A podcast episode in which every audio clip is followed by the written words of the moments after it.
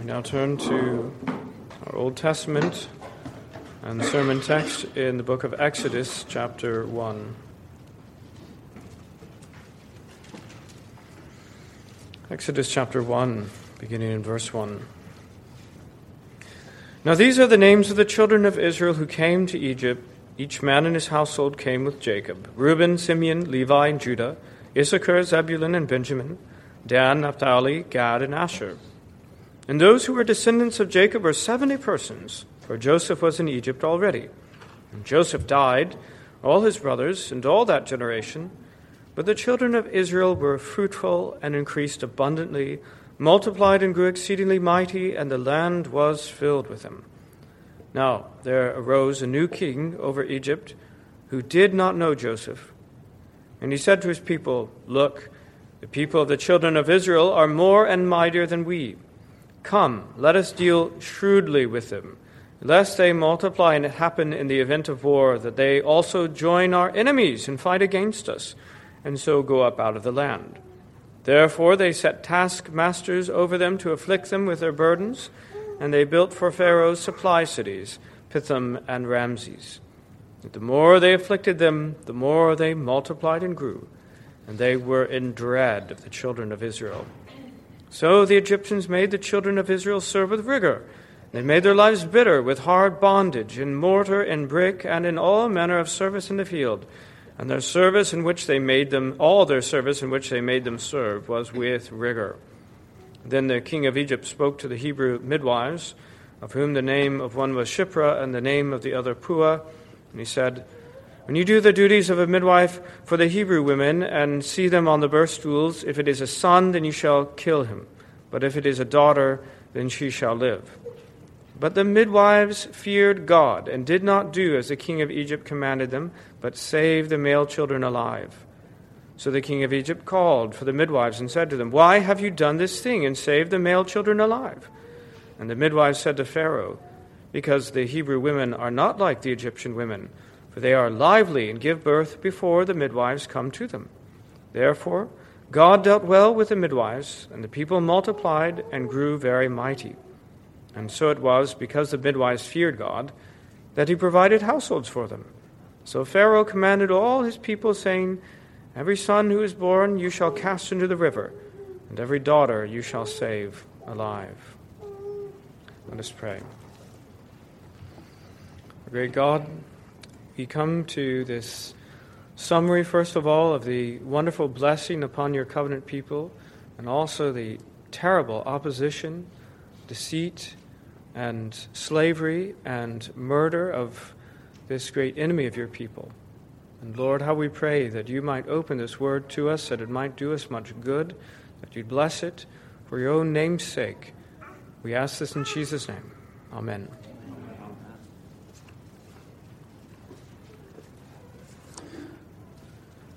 Tonight we're just come now to our second in this new series in the book of Exodus.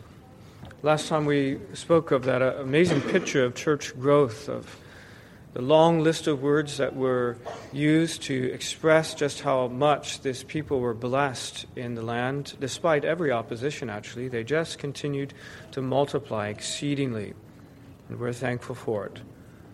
But we notice that this amazing growth brought with it also fear on the part of this Pharaoh, this Pharaoh who did not know Joseph, who would become the great enemy of Israel.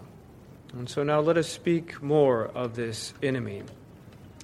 Now, in Exodus, I, you probably know that Pharaoh um, is, is a type or a picture of Satan. Now, the one, the particular Pharaoh that we meet here in the beginning, is not actually the same that we meet in the main part when Moses comes back when he's 80 years old, nor is it, in all likelihood, the one that we meet very briefly in the middle when, Mo- when Moses is 40 years old, just before he leaves. But the, t- the office, the type, the behavior, the picture is, is all in perfect continuity. Uh, in fact, actually, of those three, no proper name is given to any of them. They did have such names, and, and scholars have their opinions as to which ones match up with these various times. But they're just, in God's word, they're just known as Pharaoh. We know the two Hebrew midwives' names Puah and Shiphrah, but we do not know the names of the pharaohs. They're all treated as, as a class and as a, a, as a one who is the great enemy of the Lord's people. Now, that being the case, what can we say that, that Pharaoh and all that he did has in common with Satan?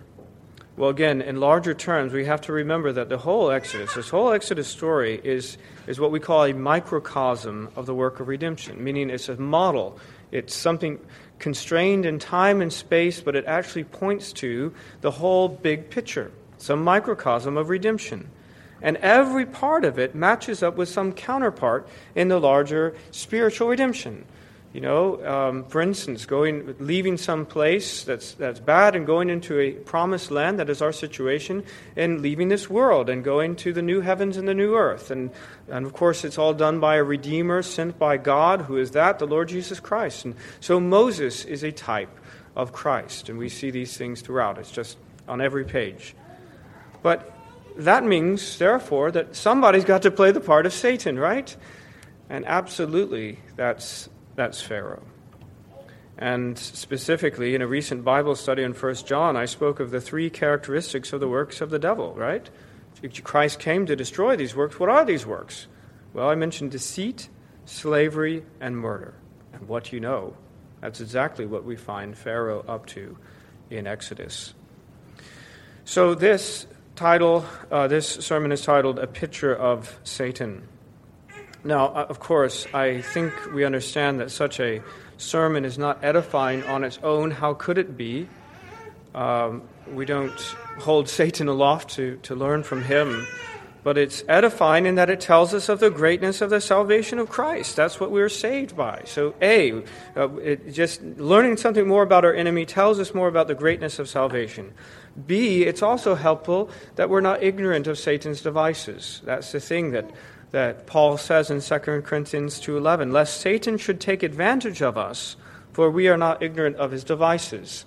But unfortunately, I think we sometimes are ignorant of his devices, and therefore the more we learn of him, the better we're equipped actually to deal with it. He studies us. You understand that. He absolutely studies us to know how he can get the advantage against us, and we're very often ignorant of his devices. No, we should, we should learn uh, things about our enemy. And see, we can't forget what's said in Romans 9:17.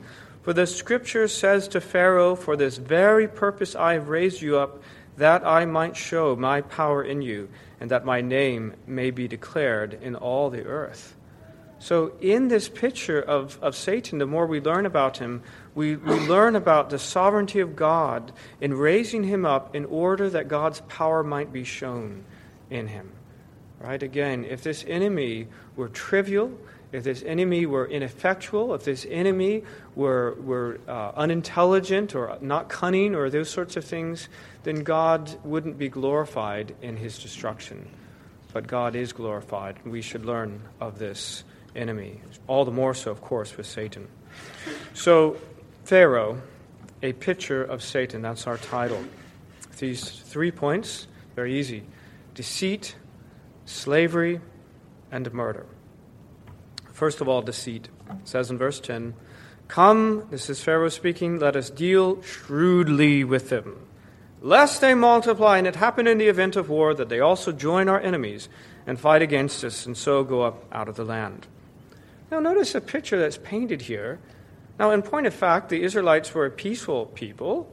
And in point of fact, actually, the Egyptians owed them a debt that they could never repay. That was part of their problem. They had utterly forgotten the debt that they owed because of Joseph. They would have all been reduced to utter poverty and nothing, just like all the other nations around, except God had sent Joseph to do this great work by which they, they came to such great prominence and survived the great famine that was, was then and in fact, some of the mechanisms in that made them even greater as a people in terms of their taxation and the ownership of the land and all the rest of these things were put in place by Joseph. But they had forgotten about that. No, they're portrayed as a dangerous people that needed to be acted against swiftly and drastically. Now, incidentally, that's been the way ever since. You know, Esther 3 8, uh, in a, another situation of God's people facing persecution, Haman said to King Ahasuerus, There's a certain people scattered and dispersed among the people in all the provinces of your, land, your kingdom. Their laws are different from all other peoples, and they do not keep the king's laws. Therefore, it is not fitting for the king to let them remain. If it pleases the king, let a decree be written that they be destroyed. And I will pay 10,000 talents of silver into the hands of those who do the work to bring it into the king's treasuries. That, brothers and sisters, is a story that has been repeated in history. That for whatever reason, people in government sometimes imagine Christians to be great enemies that should be dealt with in the most swift and harsh way imaginable. No debt to the Christian church is ever acknowledged, even though Western society would not exist apart from it and everything good and distinctive about it. The reason why other people from other religions and so forth come to Christian lands, precisely because of things that, that Christianity uh, has given to it, that God has given to it through the Bible indirectly.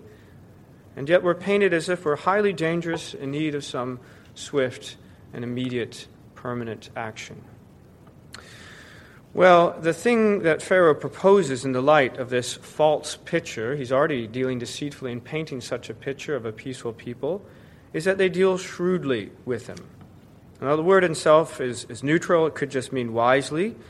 But of course, when wicked men intend to do some evil, they portray it as it were, as if it were just mere wisdom. Anyhow, we see the nature of what he intends. Obviously, he's going to deal with them deceitfully. Because, look, if they were guilty of some crime, he's Pharaoh. So if they actually have been seditious, if they actually have been uh, cavorting with the enemy and seeking to bring destruction, if they have some plans, come invade Egypt and we'll help you, well, great, bring the evidence. There's magistrates, there's soldiers to deal with this, and that should have been done. It could have easily. But no, none of that's true. So he has to deal with them uh, underhandedly, and that's what he proposes to do. So he, he brings the midwives, their own midwives, the Hebrew midwives, and he, he then is, is inciting them um, to do something terrible. In the guise of helping the people, using their, their healthcare workers, in the guise of that, he instead purposes to kill their children. Now that's pretty deceitful, isn't it?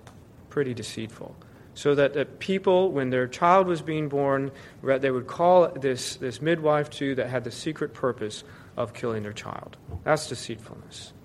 And so in Acts 7:19, when Stephen is explaining the history of God's people, he says, This man Pharaoh dealt treacherously with our people. And that's very true. Treacherously. That's Pharaoh. And that, of course, is just like Satan. He has no legitimate authority over us.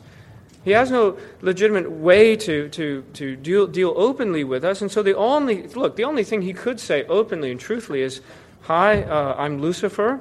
I'm an evil demon. I, I, hate you, and I seek to destroy you eternally.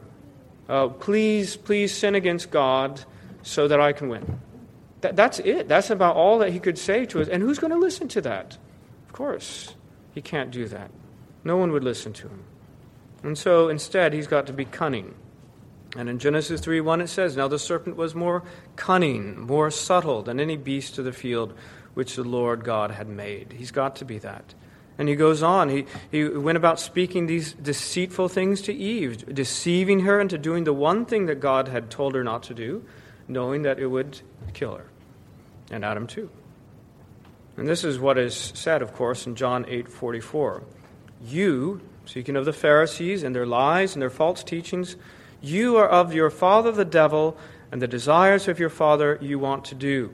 It says, He does not stand in the truth, because there is no truth in him.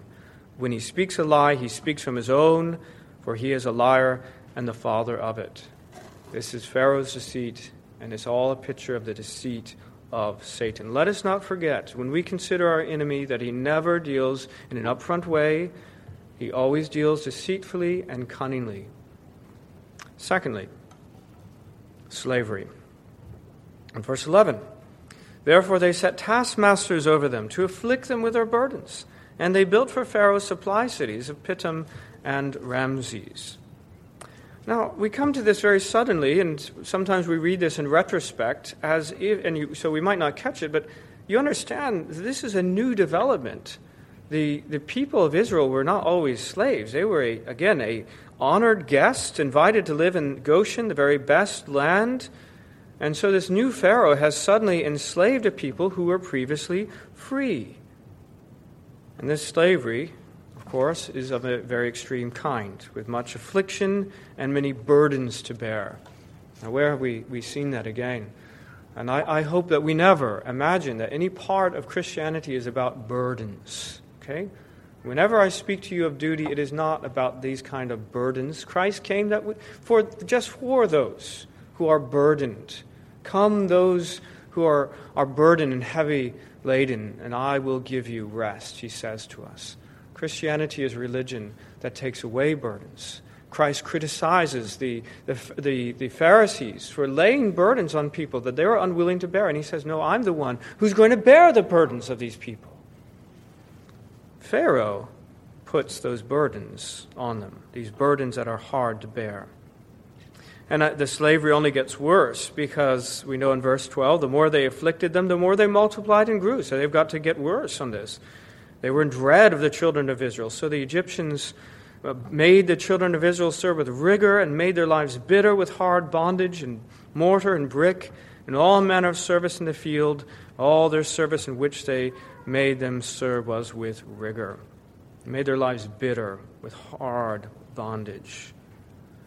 Let me just say in the middle of this, um, I mentioned last time that the enemy, they're in dread of the people of God as we see them growing. And I, I want us to keep in, in mind that um, we therefore, as the Lord blesses us and enables us to grow in, in one way or another, that we actually should expect opposition to increase.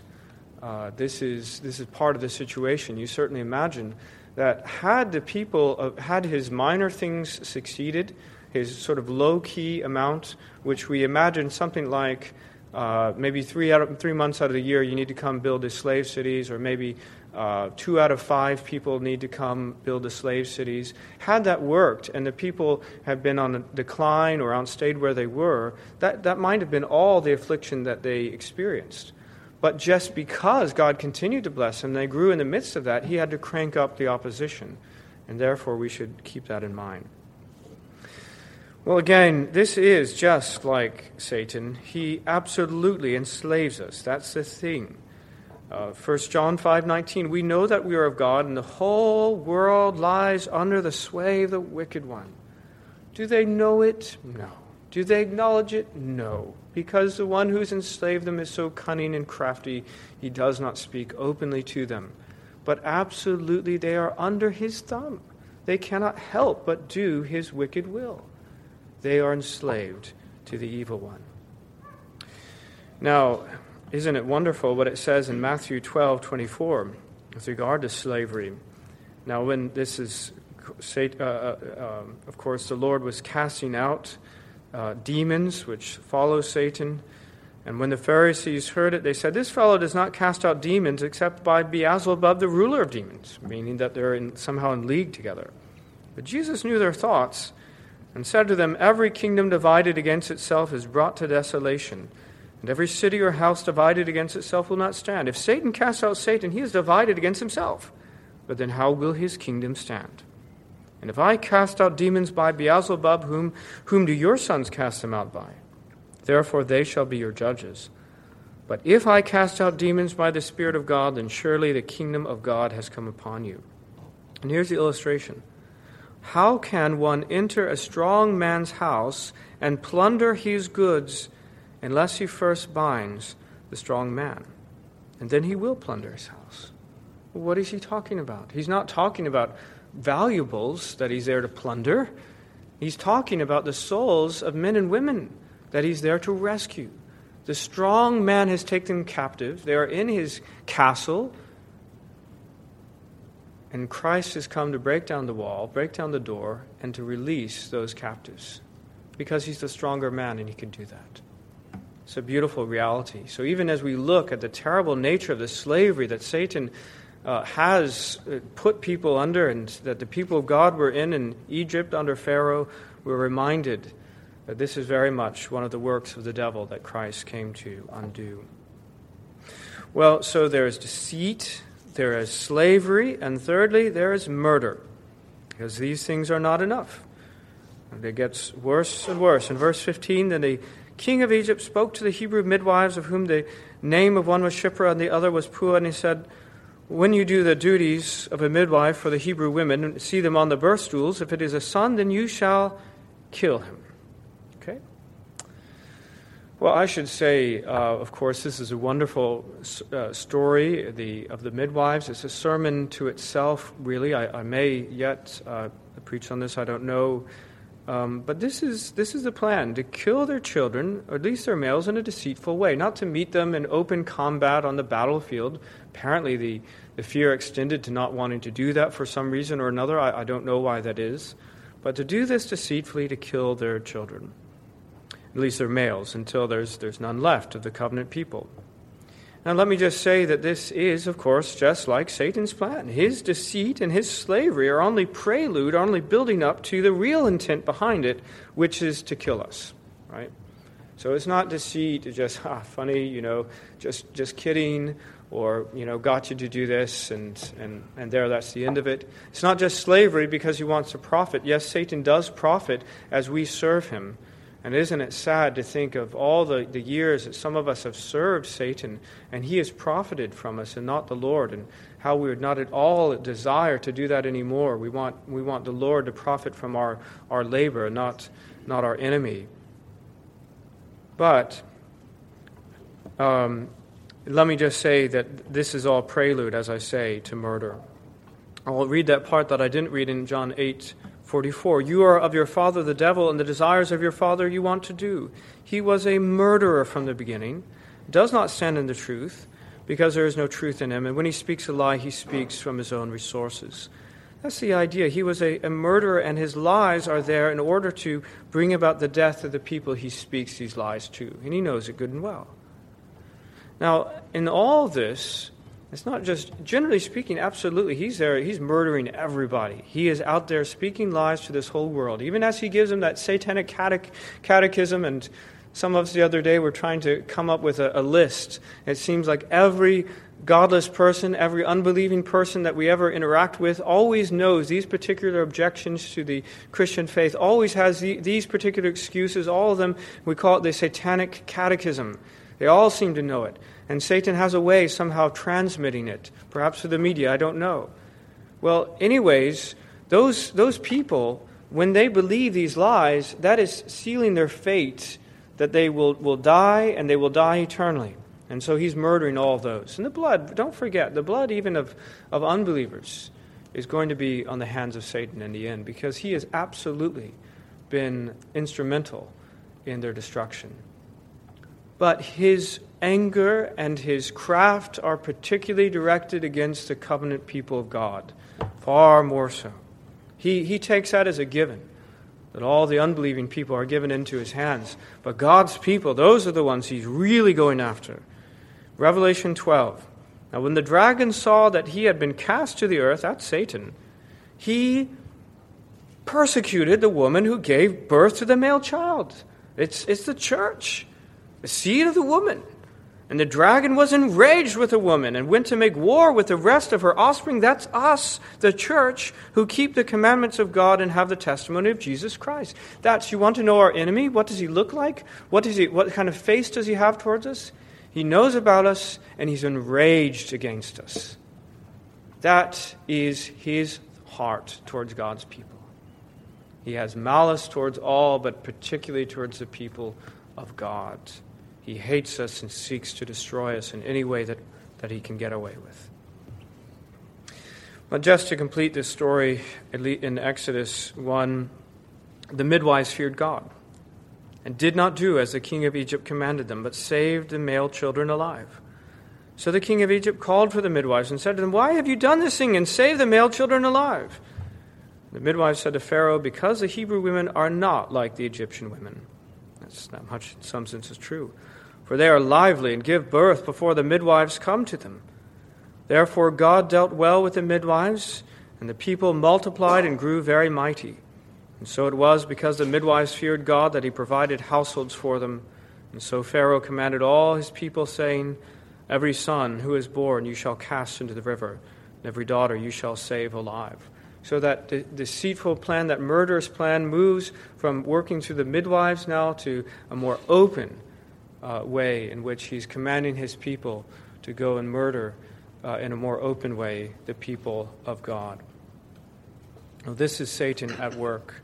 And when we see it in these physical terms, it reminds us, you see, that's the usefulness of this type. That's the usefulness of the microcosm. We get a picture of Satan, and, and I can tell you that he has murderous intent, and I can tell you of all of his lies and so the rest of it, but isn't it useful to see it, as it were, him in operation, uh, typified in this Pharaoh? as he goes and he is deceitful. He's making plots and plans with his people to, to, to, bring about a downfall. He's enslaving people, making them slaves and serving with rigor and with hard bondage, and then also to kill them in various ways. That's a picture of our enemy, Satan. Now, how do we apply this to ourselves? I have these four applications. The first one is to be saved from Satan's clutches.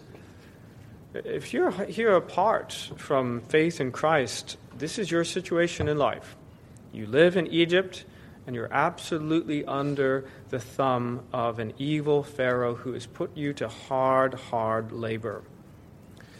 Now, as I say, look, the, the, the central definition of the human problem is that we are sinners before a holy and just God, and that is our biggest, most central problem.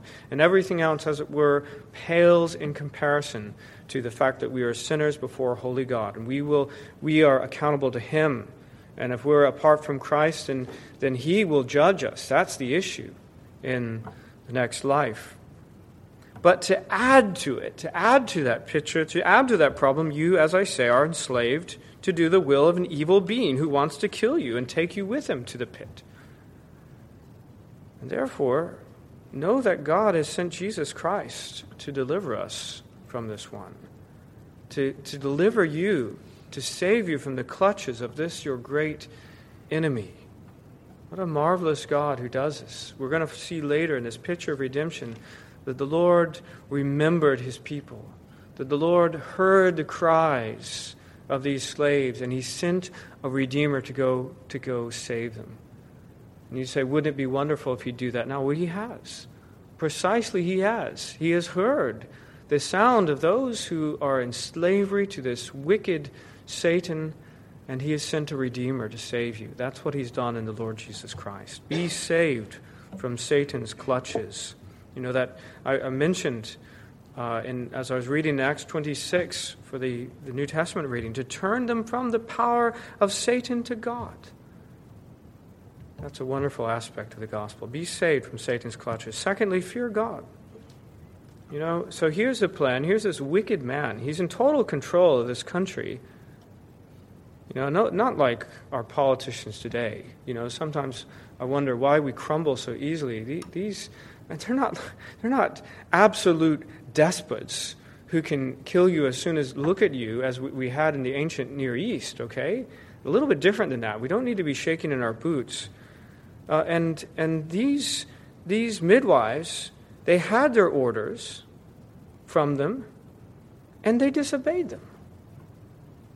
And the answer was because they feared God, right? They feared God. These orders plainly and absolutely contradicted the eternal Word of God in a matter of great seriousness. It entailed murder, of course, at the very, very top of that second table of the law, and, and they couldn't do it.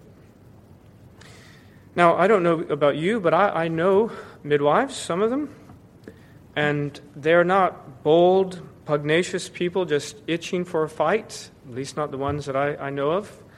Um, quite the opposite. And, brothers and sisters, here's my, my simple point on that, okay? If they can do it, we can do it, right? If these poor, meek little midwives of, of the Hebrews could stand up to wicked Pharaoh when they were commanded to do something contrary to the Word of God, we can do it too. Okay? Fear God, not man. If we are told to do something that plainly contradicts the Word of God, we have a choice. We don't have to comply. We can entrust ourselves to the living God who is able to, to do all. He's able to rescue Shadrach, Meshach, and Abednego uh, from the fiery furnace. He's able to grant to these midwives their own uh, uh, children and families. And he's able, he knows how to rescue his people one way or another. Thirdly, I would say specifically to pray against abortion. You know, um, again, the idea, isn't it, is crazy. It's something that could only happen in the barbarous ancient Middle East uh, that healthcare workers who are there killing children if they get a chance, sponsored and incited by the government. No way that that could happen today! Or is it? Or is that precisely what goes on today? An abortion holocaust tens of thousands of unborn babies being killed in our places of health care, in our hospitals, our surgeries today. We need to pray against this great evil. Fourthly and finally, let us say that the Lord's Supper is here to remind us of redemption. The Lord's Supper is a reminder of our redemption.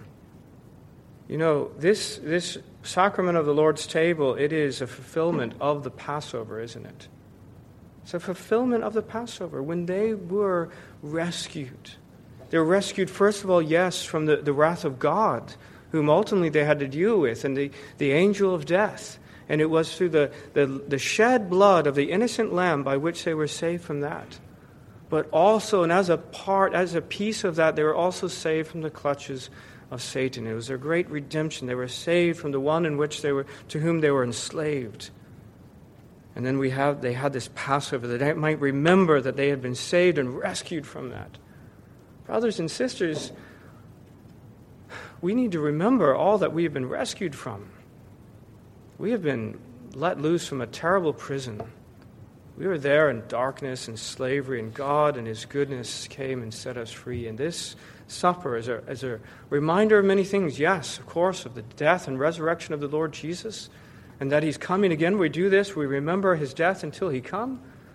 We're reminded of all the things that this accomplished our freedom from this wicked tyrant of Satan. And let's remember this as we come to it. Let's pray.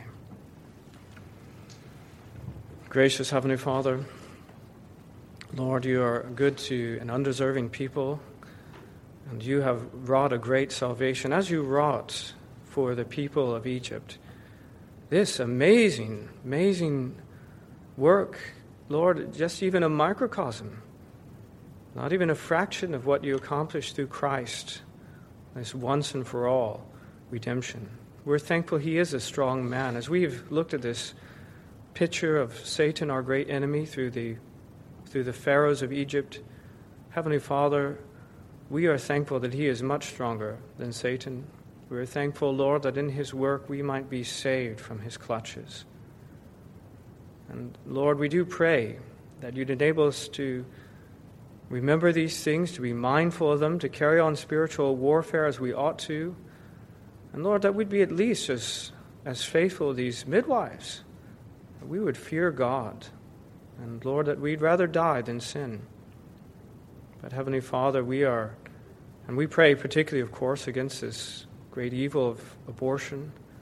And Lord, for all other such things, we ask, Lord, that you might bring a great work of reformation and revival in this day.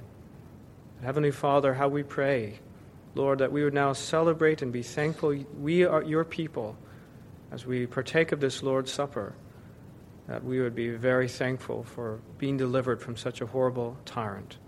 We ask this in Christ's name. Amen.